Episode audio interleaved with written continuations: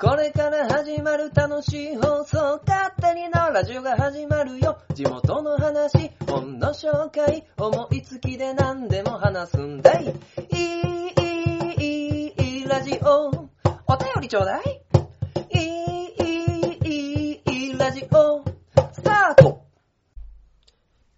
えー、まあ、いやね、まあ、今回はですね、ちょっとまあ皆さんにですね、聞いていただきたい話がね、まあまあ、毎回ね、聞いていただきたい話があってね、話し始めるんですけども、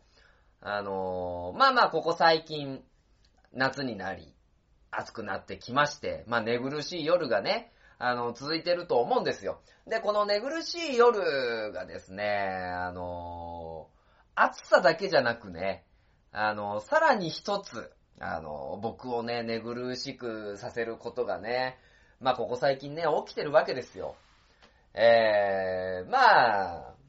この暑さ、えまあ、虫も元気になってきますよね。えー、冬と違ってね、どんどん虫がいるわけですよ。でね、もう虫って言うと、えー、我が家でですね、出てきてるのがですね、ダニですね、ダニ。このダニに、えー、我々夫婦刺されまして、ただいまでね、あの、ケツと足、パンパンでございます。めちゃくちゃかゆいです。もうあのね、引っ掛け跡もね、あの、蚊に刺されるじゃないですか。蚊に刺される引っ掛け跡のね、2倍ぐらいの大きさになってね、まあ、もうね、寝てる最中、仕事中、もう普段の生活でもかゆいかゆい、もうポリポリポリポリポリポリね書きまくってね、えー、普段の生活に支障が起こってます。なんとかしたい。勝手になラジオ第112回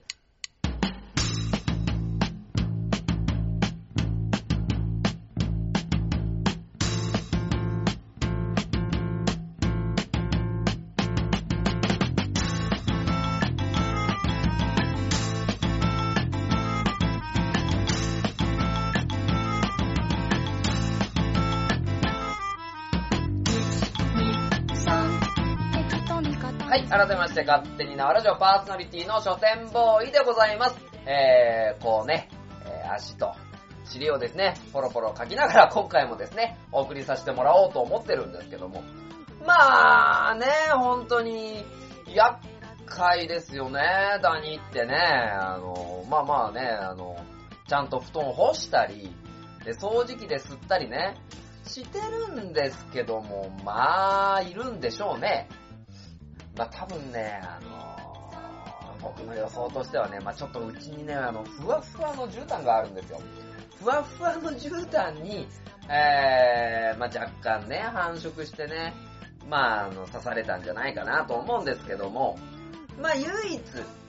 唯一まあいいなと思うのは、まあ息子二人がね、刺されてない、現状刺されてないっていうのはですね、まあいいかなと思います。特に次男なんかね、あの、まだ3ヶ月 ?3 ヶ月なんでね、あのー、まあまあ制限なく泣きわめくのでね、まあ、この暑さと、えー、ダニにやられた日にはどうなるのかなっていう心配になる、まあ親心でございますね。まあということでね、まあ皆さんね、まあ我が家、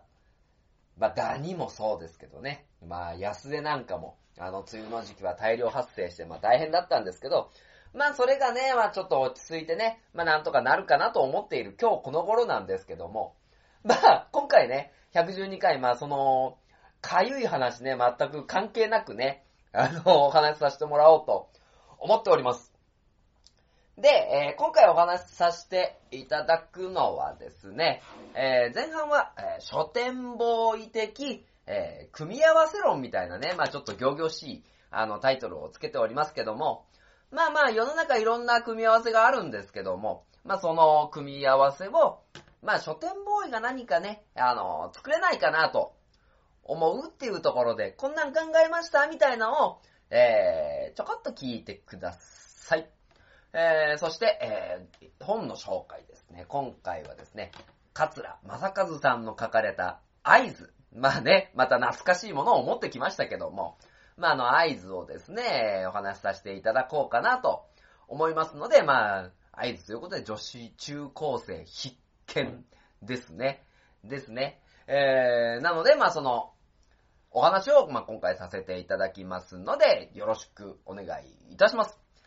ということで、この番組は愛知県東海市に住みます書店ボーイが勝手にお送りするラジオです。スタートしまーす。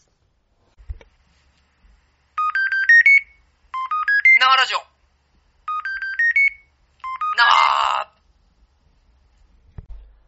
はい、えー、それでは前半でございます。まあ、前半はね、まあ、行々しいタイトルをつけるとすれば、えー、書店ボーイ的組み合わせ論みたいなね、えー、感じで、まあまあお話しさしようかなと思ってるんですけども、まあ、組み合わせ論って何なんだと、えー、いう部分で、まあ前提でお話ししようとする、思うのが、まあまあ、A と B を組み合わせることによって、この、まあ、C ができるわけですよね。その C が何か新しい価値を、まあ、生む。生んでいるっていう、まあね、ちょっと前にお話しした、まあコラボで革新みたいなね、あの本も紹介させてもらいましたけど、まあそれに、まあ近いというか、まあ、それで何か作れないかなという部分で、まあまあいろいろちょっと考えてこうかなとえー、思ったりしてます。まあ、例を挙げるとね、例は結構何個かあるんですけど、まあ、例えばね、アニメと地域活性。例えばね、君の名はとか、あのー、あの花とかね、えー、ガールズパンツァーもそうですよね。あの地域で。で、まあ僕のね、好きな宮原瑠璃先生も、まあ、岐阜市みたいなところをですね、あの、テーマで結構書いてたりするんで、まあ、例えば、君の名は、は確か、これも岐阜県ですよね。岐阜県の高山市で。で、えー、まあそこに人が集まったりとか。まあ、岐阜高山ってなんかあったよな。もう一個。えー、軽音。まあ、軽音とかのあそこら辺もそうですよね。まあそこのモデルになった学校に聖地巡礼っていう形でみんな訪れたりとか。あの花も、あの花も確か埼玉ですよね。で、そこで、えー、そこを題材に、えー、して、で、ここがモデルケースになったっていうところで、またそこに聖地巡礼っていうことで人が、まあ集まるっていうところで、まあ、A、アニメと B の地域活性を組み合わせてうまいこと C ができて、まあ、付加価値ができてる。まあ、あとはアニメとソーシャルゲームとかね、まあ、いろいろモンストとか、こう、いろんなものが、パズドラとか、あの、いろんなアニメとコラボしていて。で、これも、もともとそのパズドラとかそのソーシャルゲームが好きな人と、そのアニメが好きな人。ね。まあ、アニメが好きな人がそこから入ったりとか、えー、そのソーシャルゲームやってる人がそのアニメをやる見ることによって元々の商品が気になる。これに近いのはまあアニメとパソコンね。エヴァンゲリオンとか、あの、そういうのは結構そこでまた盛り上がってきたのかなっていう気がしますよね。ねえあの、エヴァンゲリオンなんてね、あの、もうもう二十数年前の、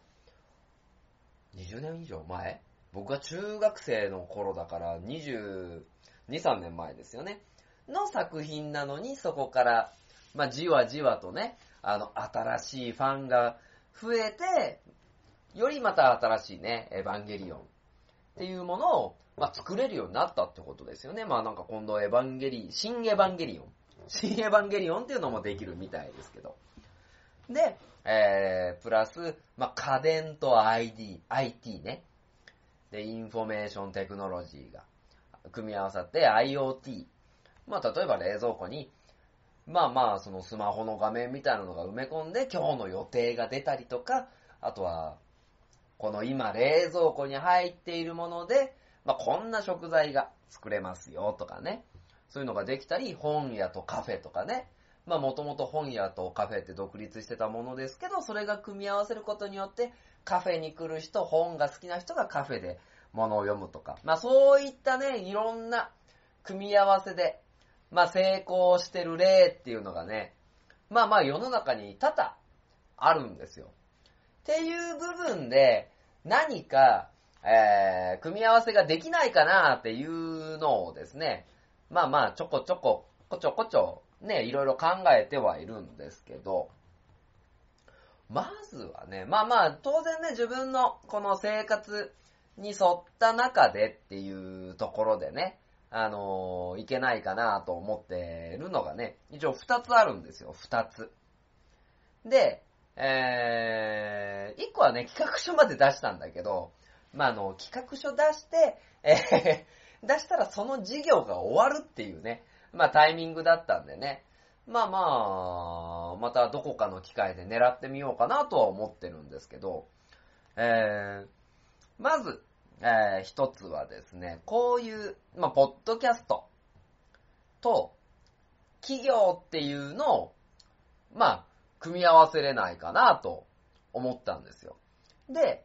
まあ、ラジオと企業って結構あるじゃないですか。例えば、あの、有名なポッドキャスターさんだったら、もうそれこそ企業が、まあ、あの、この番組は何々の提供でお送りしてます、みたいなのをですね、あのー、出して、で、聞いてくれる人にその会社っていうのを分かってもらってっていうのが、えー、オーソドックスな形だとは思うんですけども、あのー、僕が考えてたのはですね、まあ、ポッドキャストっていうか、その音声配信によって、あのー、社会認知力を上げて、ゆくゆくブランディングにできないかなっていうのを、まあ、考えてたんですよね。で、まあまあ、例を挙げるというか、その時の、企業名はいろいろ伏せますけど、その時の、えー、状況としては、まあ、ツイッターとかフェイスブック、えー、トータル、まあ、5000人ぐらい、あの、フォロワーさんがいたんですね、その企業さんは。で、5000人ぐらいフォロワーがいて、えー、まあまあ、この夏の新商品です。今回の新商品こんなことこだわりました、みたいな、えー、まあ、広報的な、えー、ツイツイートだとか、まあ、Facebook の投稿を、えー、されてたんですけど、ここにガコンと、えー、音声配信を入れれないかなと思ったんですよ。で、まあ、それこそね、まあ、その、会社の、その事業の、まあ、タイトルを入れて、まあ、喋る人はもうその会社の人でもいいし、まあまあ、僕とかその、ね、いろいろ喋る人、まあ極力経費はかけたくないけど、でもいいんですけど、それで、その、投稿に対して、まあまあ、その、まずは、オーソドックスな企業、企業情報というか、まあ、イベント情報ですね。こういう新商品が出ますよ、って。えー、何月何日にこういうとこで、イベントやりますよ、みたいなのを、えー、まず頭に入れて、で、その頭のところでこそっと、えー、お得情報もこの後ありますのでっていう感じで、まあ、作ろうと思ったんですね。で、最後に、まあ、お得情報みたいな感じで、まあまあ、一番組ずるっと聞いてもらうような形で、あのー、作ろうと思ってたんですね。で、まあ、頭にその会社その商品のイベント、えー、新しくお知らせする情報を載っけます。最後に、これを聞いてくれた方々に、えー、例えば何割引きだとか、ポイント増量とかそういうサービスを入れる。で、一番重要なのはこの真ん中。ね。まあまあ、イベント情報とか、まあ、お得情報っていうのは、まあ、そのお客様にね、来てもらうために重要なところなんですけど、この真ん中に、あの、何を、まあ、入れ込もうかと、入れ込もうと思ったかというと、例えば、その会社の方、例えばその商品のですね、あの製造担当の人のですね、インタビューだったりとか、えー、その会社の商品でえー、こういう商品も扱って、扱ってますよ。こういう商品扱っていて、えー、こういうメリットがありますよっていう企業情報。で、その人の出てくれた、インタビュー受けてくれた人のパーソナリティっていうのも、まあパーソナリティっていうか、まあ入れようと思ってたのは頑張りですね。こういうことを気をつけて頑張ってますみたいなね、あのの入れつつ、で、例えばね、その会社の、あの歴史だったりとか、えー、そういった理念だったりとか、そういったものを真ん中にドンと入れて、このワンセットで、あの、まあ、音声配信、番組っていうと、まあ、ちょっとあれかもしれませんけど、音声配信 CM を作れないかなと思ったんですよ。で、これが、えー、狙ってるとこっていうのは、当然、その商品、その事業、その会社のですね、あの、フォローしてくれてる方にですね、まあ、新商品お知らせで、会社の根本の話、えー、っていうのを知って、えー、聞いていただいて、まずはこういう会社はこういう会社ですよ。で、えー、こういうこと取り組んで今後こういうことができますよ。をすることによって、で、こういう理念ですよっていうのを、その番組で伝えることによって、で、まず会社の認知度を上げたい。で、会社の認知度が上がってきたら、それを使って、この会社はこういう会社なんですねっていう、お客様の認知っていうのを、まあ、広げたかったんですよ。ね。まあ、そういうところで、まず、外向け。外向けのお客様に対して、私たちの会社はこういう会社です、こういうものを扱ってますっていう認知、社会的認知の向上に、この音声っていうのを、まあ、使えないかなと思ったんですね。で、これをちょっと企画してやってると、えー、これはお客様外向け。で、内側っていうところにもアプローチできないかなと思ったんですよね。まあまあ今ですね、いろんな企業さんがですね、あのー、離職率が高い、ストレスチェック、なかなか目標を持てない人間がいるとか、いろいろな課題をですね、こう抱えてるんですよね。この抱えてる中でですね、まあまあ、内向けの人にですね、イベント情報とかお得情報はまあいらないんですよ。いらないけど、その番組の中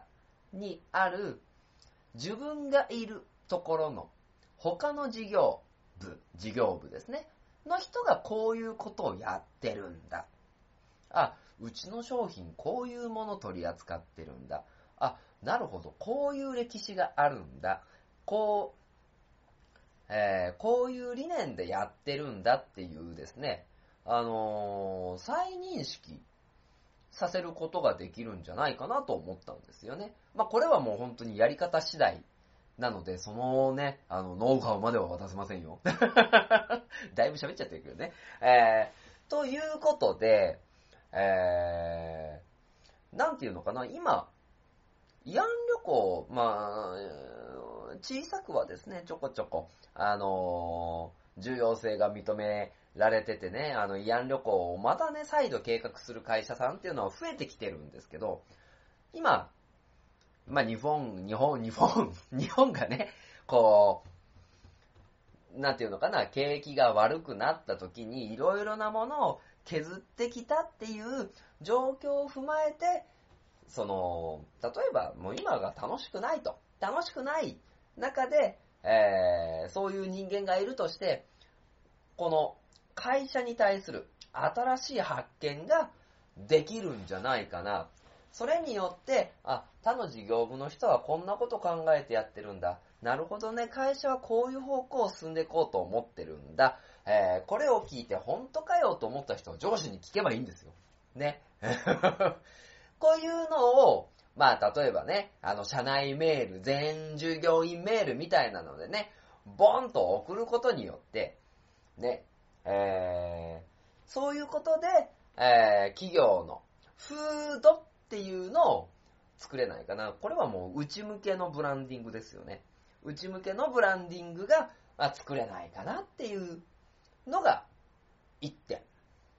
で、この音声配信を行うことによって、えーお客様、そして従業員向け。で、さらにもう一個、就職活動ってありますよね。就職活動って自分が気になった企業だとか、ここを受けてみようかなっていう企業さんの情報っていろいろ調べるじゃないですか。その中でこういったもの、音声配信の、えーまあ、ブランディングツール、ブランディングツールがあることによって、会社の透明性も増えるんですよね。あ、こういう会社なんだな。となると、下手な説明会するよりも、より企業がわかりやすくなるし、それはもうね、あの、出すものっていうのは包み隠すものじゃないから、あ、こんなことやってるんだなっていう形がよくわかるんですよね。ということは、新しくこの会社に入りたいっていう人間を、もしかすると増やせるかもしれない。ね、お客様に認知をさせて、えー告知をして、で、えー社内風土の改革、離職率の低下をして、そしてさらに新しい雇用を増やそうよっていうのがですね、ここでできるんじゃないかなっていうのが、あのーまあ、狙いまあ、組み合わせ論ですよね。まあまあ、企業と、まあ、音声、ラジオ、ポッドキャスト含めね。で、組み合わせることによって、もしかするとこれだけの要因、まあやり方次第なんですけど、これだけの要因が増やせるんじゃないかなっていう、ね、ところがありますので、まあこれを聞いてるですね、あのー企業の方だったりとか、ポッドキャストの、まあ人はですね、まあまあぜひぜひやってみてください。やってみてください。もう人任せやね、人任せ。うーん、まあまあ、僕もどこかでやります。うん、これは多分確実にやります。まあ、なのでね、そういう、まあ、組み合わせ以下では何か生み出すことができるんじゃないかなっていう、ね、えーのがある。だから結局、新しい作用っていうのを、えー生まないといけないんですよね、組み合わせるってことは。まあ、ね、なんか悪い例ってあんまり、あのー出てこないけど、今。ね。で、えー、まあまあ、悪い例考えとかないといけなかったね。なくてすいません。って感じなんですけど。まあ、あとね、もう一個、あのー思い浮かんだのは、飲食業。まあまあ、僕がね、あの、ケンタッキーで一応働いてるっていうのはあるので、まあ、主にファーストフードにしましょうか。ファーストフードと、えー、なんだ、人材開発ですね。この二つっていうのは、うまく組み合わせれないかなと、えー、これはまた別の話です。思うんですよね。今、まあ、飲食業っていうね、あのーまあ、ジャンルというか、カテゴリーっていう、まあ、ところで言うと、まあ苦しいんですよ。まあ、人もいない。で、売り上げもそんな伸びてこない。コストがかかる。で、いろいろね、まあ、風評被害というか、えーお客様からね、受ける期待も大きい。っていうところで、えーまあで、仕事もきつい、で、給料も安いっていうところでね、なかなか飲食業の置かれてる立場というか、あの、状況っていうのは、シビアなところがあるんですよね。で、このシビアなところを、まあ、いかに、まあ、改善するか、プラス、結局飲食だけでなかなか立ち行かなくなるんじゃないかなっていう、まあ、懸念があるんですよね。で、組み合わせたいと思ったのが、えー人材開発ですよね。はい。これは特に、ターゲットとしては、えー新入社員、もしくは入社の1年目、2年目ぐらいのえー人に対してなんですけど、この人材開発っていう部分で、あのー飲食業で実際に店舗で働いて、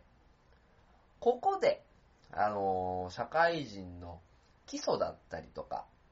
何が自分に向いてるのかなっていうのを探せないかなって思ったんですよね。で、何がそう思ったかというと、理由的には、飲食業の、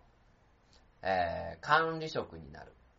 まあまあ当然ね、通常の店だと店長がいて、まあその下の副店長、スタッフがいますよね。で、ここの立場になると、必然的にその下、まあ名目上はですけどね、その下にアルバイトさんっていうですね、まあ部下ができるわけですよ。で、部下ができる。で、えー接客もする。まあ調理もする。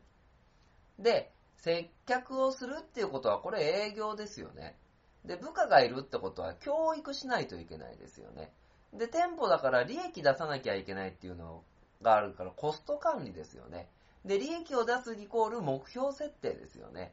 イコール目標設定するコスト管理する経理ですよね。で、この、お店の中っていうのは、あのーなんていうのかな、いろんな仕事の専門性があるところのつまみ食いができるんですよね。経理だったら経理のつまみ食い、営業だったら営業のつまみ食い、教育、人事部だったら人事部のつまみ食い、いろいろ。で、当然ね、管理職だから、えーそういう人を管理する、人を動かす、組織を動かすみたいなことも学べるし、となると、ファーストフードって、人を教育させるのに一番いい環境なんですよ。僕が思うにね。だとしたら、これをアウトソーシングで飲食業が請け負えないかなと思うんですよね、人の教育を。まあ当然、まあ、他者からの人材を預かるわけなので、えー、下手な人間は当てれないし、で、ちゃんとここまでの成長をさせますっていうところの、ちゃんと報告、事項も必要だし、で、この他者からの人間に対してのアプローチ、アプローチというかその、チェック。チェックも行わないといけないっていうところで、当然、えーまあ A 社、B 社、そして、その、送られる当事者っていうところの産業がしっかり動きを照らし合わせながら話していく必要もある。で、えーコストっていうのもですね、じゃあ、この何ヶ月間、まあ働いた中で、お給料はどうするのかとか、まあそういう話もちゃんと決めておかないといけないんですけど、まあ結構僕の、まあイメージとしては、この当事者に渡すお給料の、まあ6割。6割は、まあ飲食業。受け入れる方が支払う。で、残りのお給料の負担っていうのを受け、えー送る会社、あの、教育してくださいって送る会社が支払う。まあまあ、補填するって感じですよね。多分、イメージとしてはその受け入れる会社っていうところから、まあ、ポンとお給料出して、そこから一人に対しいくらですよみたいな管理費、管理費とか、契まあ契約料ですよね。っていうのをもらえば、あのーなんかね、より、まあ、送る方の会社は、それで例えばね、あのー、3ヶ月後、4ヶ月後に、あの、目が変わって帰ってくる、あの、自分の適性を知って帰ってくるっていう、ね、で、自分を知って帰ってくるっていう教育が、あの、下手なセミナーやるよりも安くいくんですよ。で、それこそ受け入れる会社っていうのは、まあ、何ヶ月、半年でも人がいれば、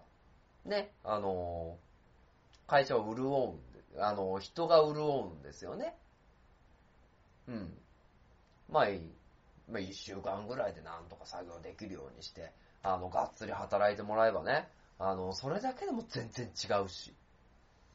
で、自分の会社の社員じゃないけど、戦力としてはなるんで、人も潤う。ただまあそういうノウハウはいる。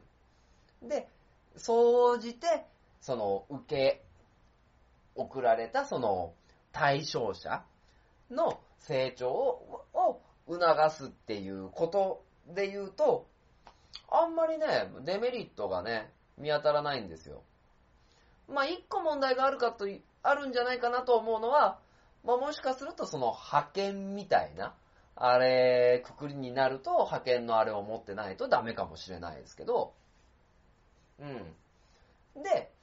まあまあ契約の中にね、じゃあやってみて、僕はこっちの会社の方が好きですって言ったら、もうその会社にもう入れるっていうところまで契約、まあ書にね、まあ入れちゃってもいいわけですよ。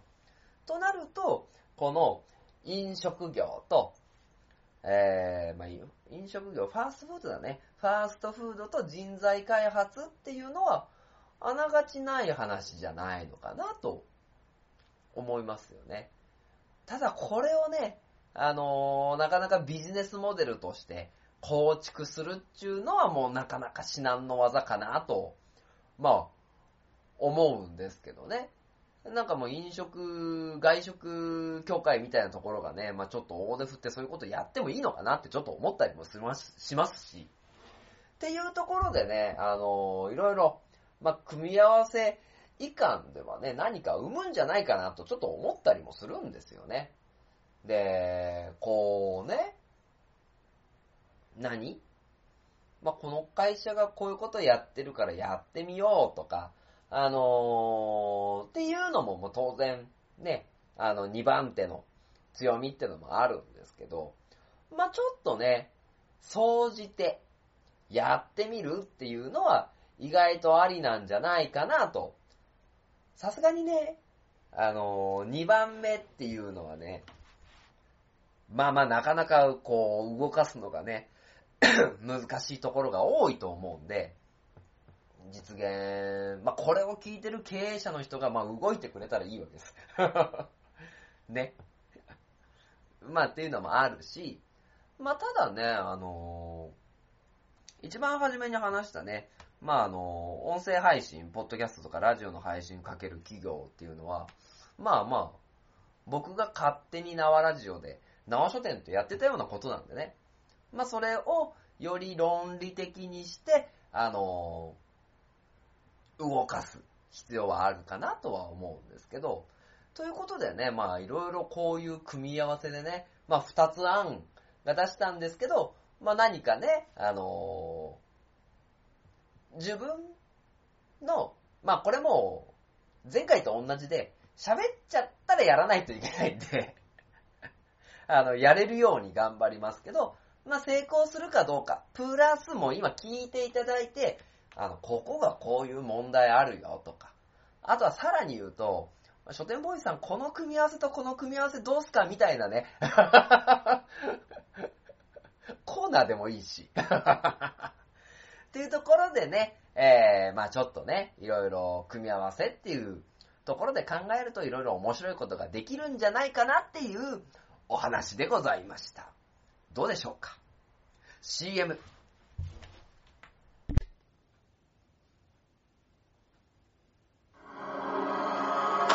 鉄の町愛知県東海市が今危険にさらされているこの町は俺が守るフラッドインイン私は地中深くにある鉄の国アイロニアスから愛知県東海市にやってきた。俺が東海座？この町に新たなヒーローが誕生した。私に力を貸してほしい。共に戦おう戦おう。鉄の絆で結ばれた戦士の戦いが今始まる。鉄鋼戦士東海座。地域限定で人知れず活躍中。書店ボーイの花本が上手になりたいのコーナーでございます。はい、ということでね、このコーナー、書店ボーイがですね、まあまあ、あのー古い曲、特徴的な曲で、まあ、カホンでね、演奏できそう、できそう、表現できそうだなという曲だったりとか、あとはね、フリー音源にね、合わせまして、あのーカホンがね、上手になりたいっていうことでね、あのーお送りさせていただこうと思っております。まあ、カホンがね、上手になればというところでね、えー、やらせてもらってますけど、まあ、なかなかね、えー、上手にならないなという部分もありますが、まあ、やってみましょうか。まあ、今回はですね、あのーまあまあ、名曲と言われるものの中からですね、YMO のですね、ナイディーンを、まあちょっとね、えー ニュアンスとして、えー掴んでいただければなと、ネイムノーのナイリーンですね、えー、させていただきたいと思います。ということで、スタート。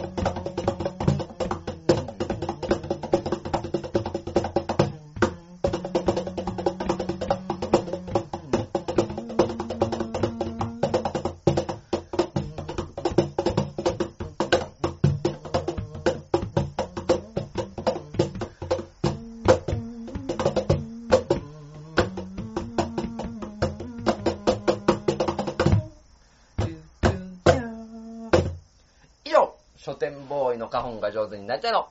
コーナーでした。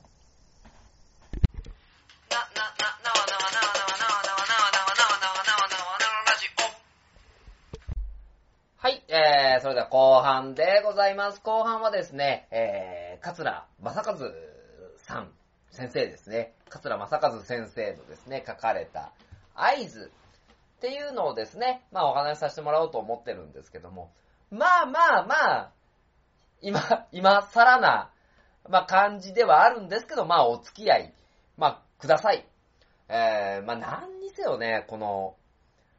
合図っていう漫画ですね。まあ、それこそもう今、ワンピース、ワンピースが始まるちょっと前ぐらいに、まあ、やってた漫画だと思うんですよね。ちょっと被ってたかな？被ってたとは思うんですけどね。えー、まあまあ、私がですね、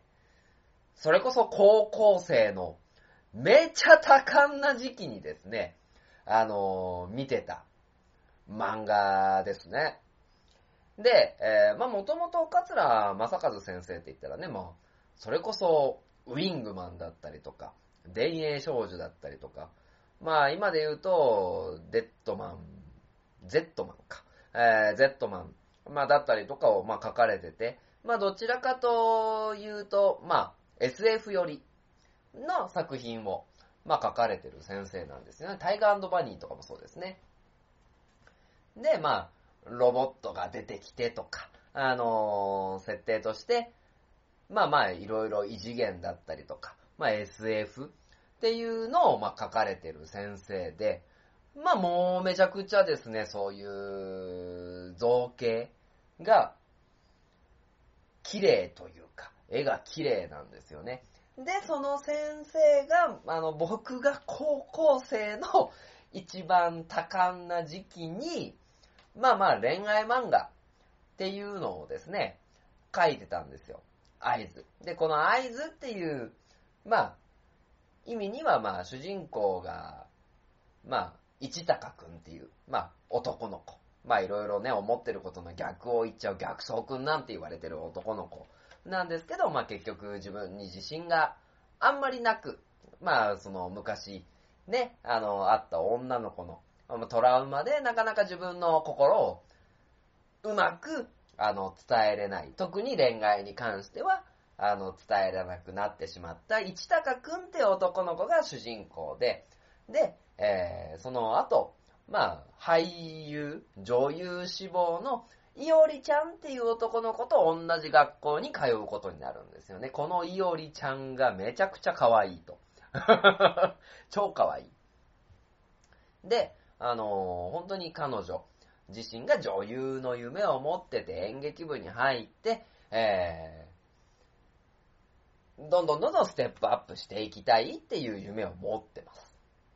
で、えー、市高くんはこのいおりちゃんにあの、淡い淡い恋心を持ってるわけですよ。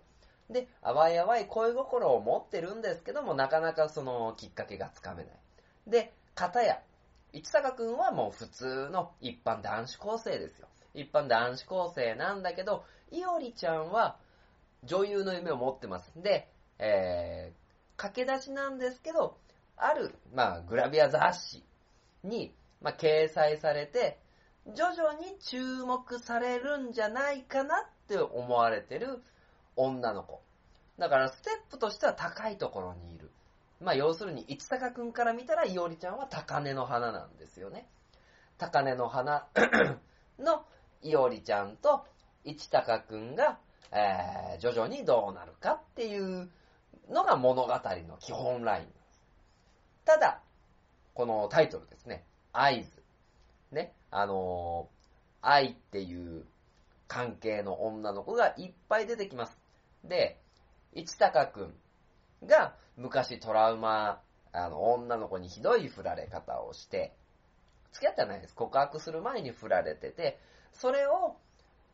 まあまあ、優しく慰めてくれたというか、勇気づけてくれた女の子が、いつきちゃ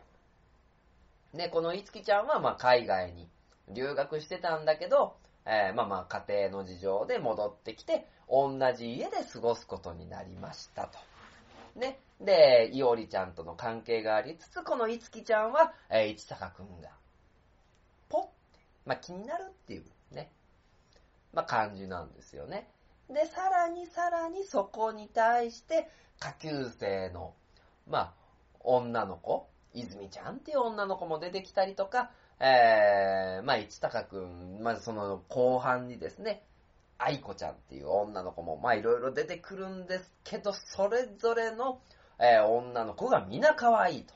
で、市高くんは、まあ、いろいろね、その女の子たちとフラフラしながらも、えー、いおりちゃんとの愛をどうやって深めていくか。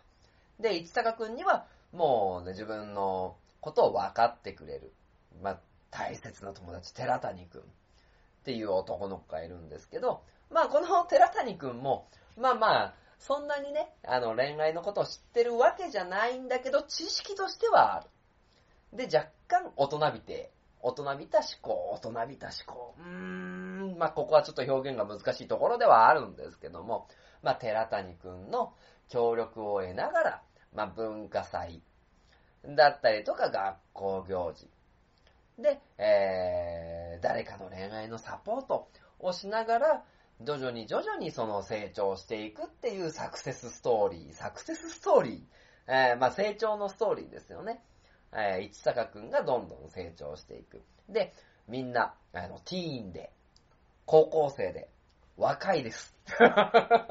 若いですので、いろいろな悩み、例えば、いおりちゃんだったらこのままの道でいいのかなとか、えー、いつきちゃんだったら自分の夢って何だろうとか、えー、いろいろ考えながら、えー、そういう周りの状況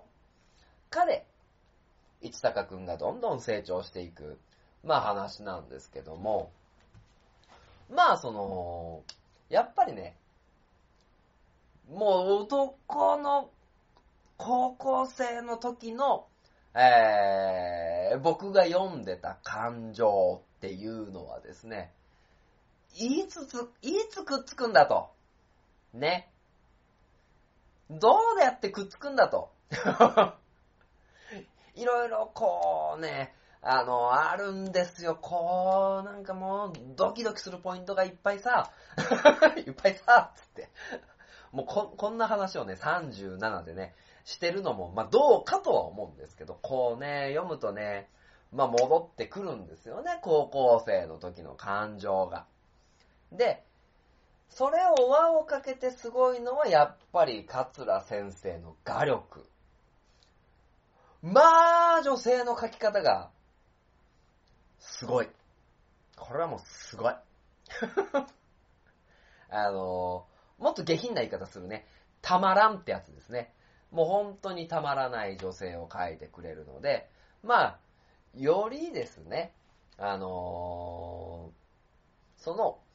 ストーリーに、まあその女性の、あの、可愛さ、柔らかさっていうのが、拍車がかかって、どんどんどんどんその、市坂くんが羨ましくなっていくっていうね、話になるんですけども、まあそういった部分で、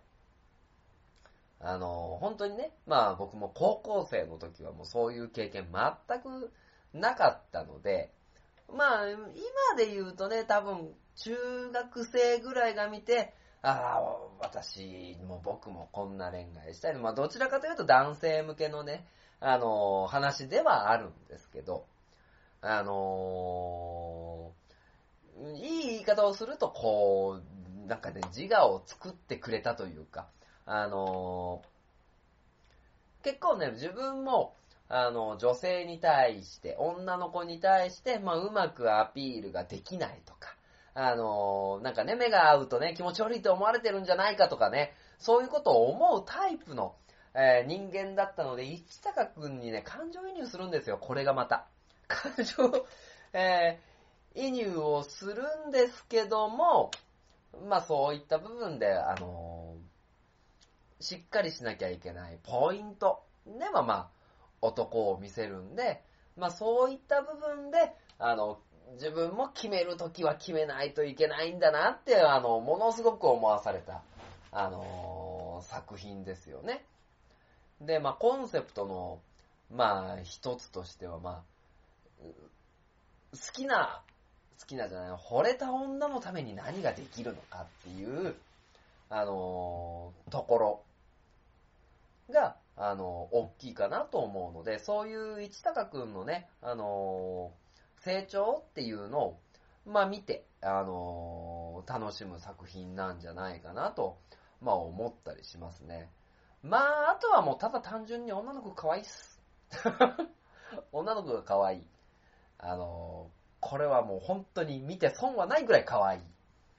ていう感じでね、あの、そういった部分で女性の可愛さだったりとか、あとは、えー、ストーリーとしてのね、あのー、まあまあ、まずっぱい、こう、青春のね、淡さっていうのをですね、感じれる。で、まあ、年食ってもね、こんなことしたかったなぁと、えー、思ったりする作品じゃないかなと思いますので、まあまあ皆さんね、ぜひ、あのー、読んでみてはどうかなと思います。まあ途中でね、一個ね、難点を言うとするとね、だれるんですよ。あ、このくだりいらねえな、みたいな。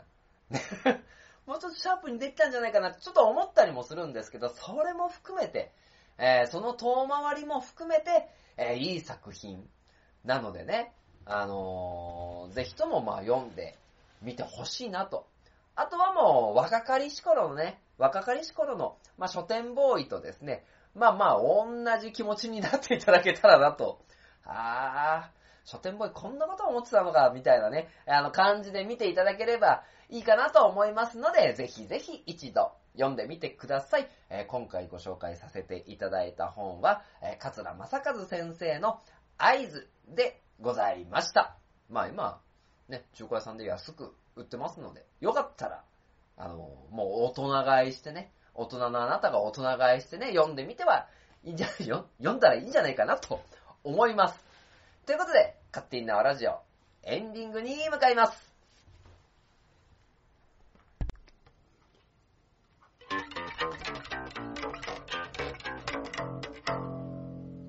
勝手に縄ラジオ。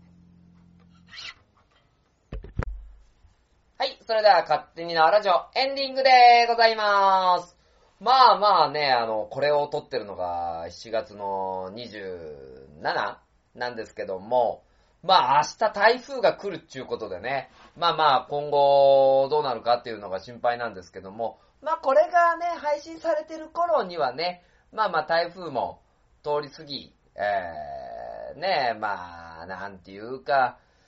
ね無事に過ぎればいいなと思ってるんですけど、自然災害だけはね、あの、どうしても、まあ怖いので、えー、いろいろ用心してください。ということをですね、えー、かゆいながらに申してますが、まあ今回はね、あの、いろいろ組み合わせみたいなのをですね、まあ考えさせてもらったんですけども、そう、組み合わせね。どうなんですかね。まああの、結構 DSP、ターゲティングっていうのがですね、あの、求人広告の時あったんですけど、まあ結局、結構ね、こう、ネットで調べてると、まあそういうね、自分の調べた履歴っていうのが残って、で、その、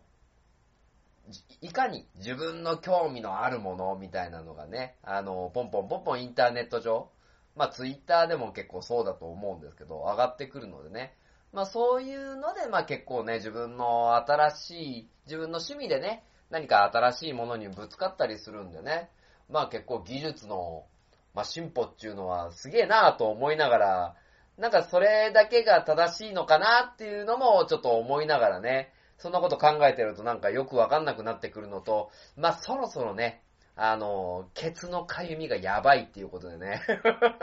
頭が回ってないので、行きましょうあの、津半島情報。では、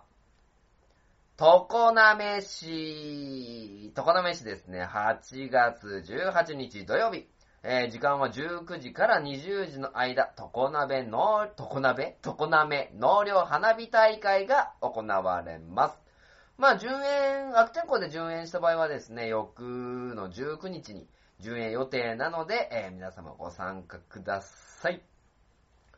では、続きまして、半田市。半田市はですね、半田運河キャナルナイトが今年も行われます。8月17日、8月18日、えー、半田運河黒の町エリア、えー、黒壁の道を赤、淡い光がほんのり照らす光の道。で、2000個の光の玉を浮かべる水の光、えー、水玉をゆらゆら漂う姿が幻想的なこの光の玉、えー、来場者様に、えー投げ入れていただくのです。ということでですね、えー、まあまあ、いろいろ運河がですね、綺麗に彩られるというところでですね、えー8月17日、18日と、えー、半田運河に行ってみてはいかがでしょうか。そして、南知多、南知多8月12日土曜日、えー、タコ祭り、ひまか島ですね。で、行われます。えー午前の部と午後の部と分かれており、午前の部はタコ供養を主とした祭りが中心になって、えー地元の小学生によるタコ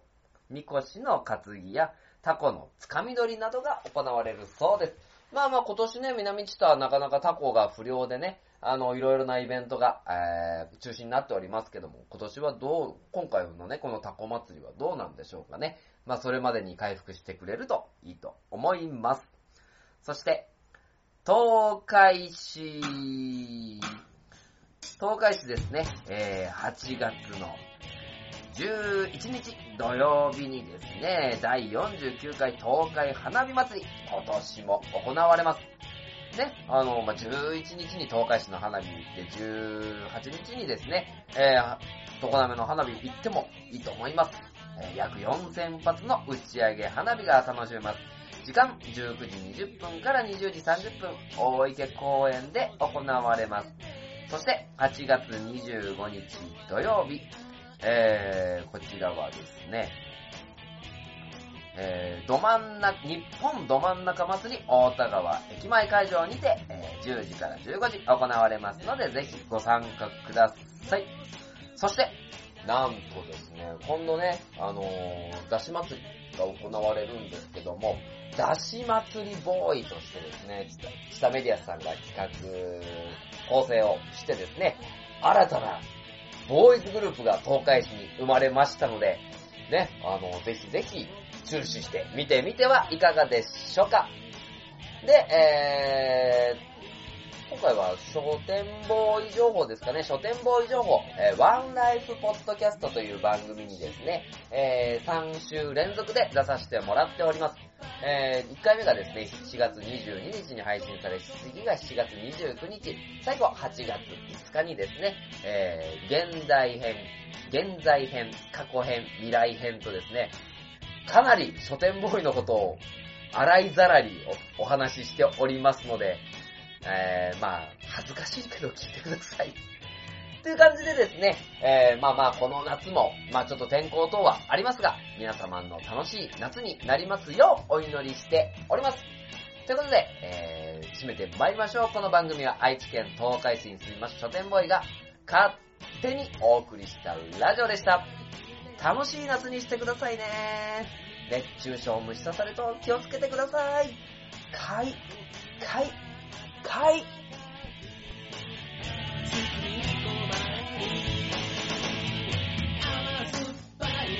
味がするね。みずし。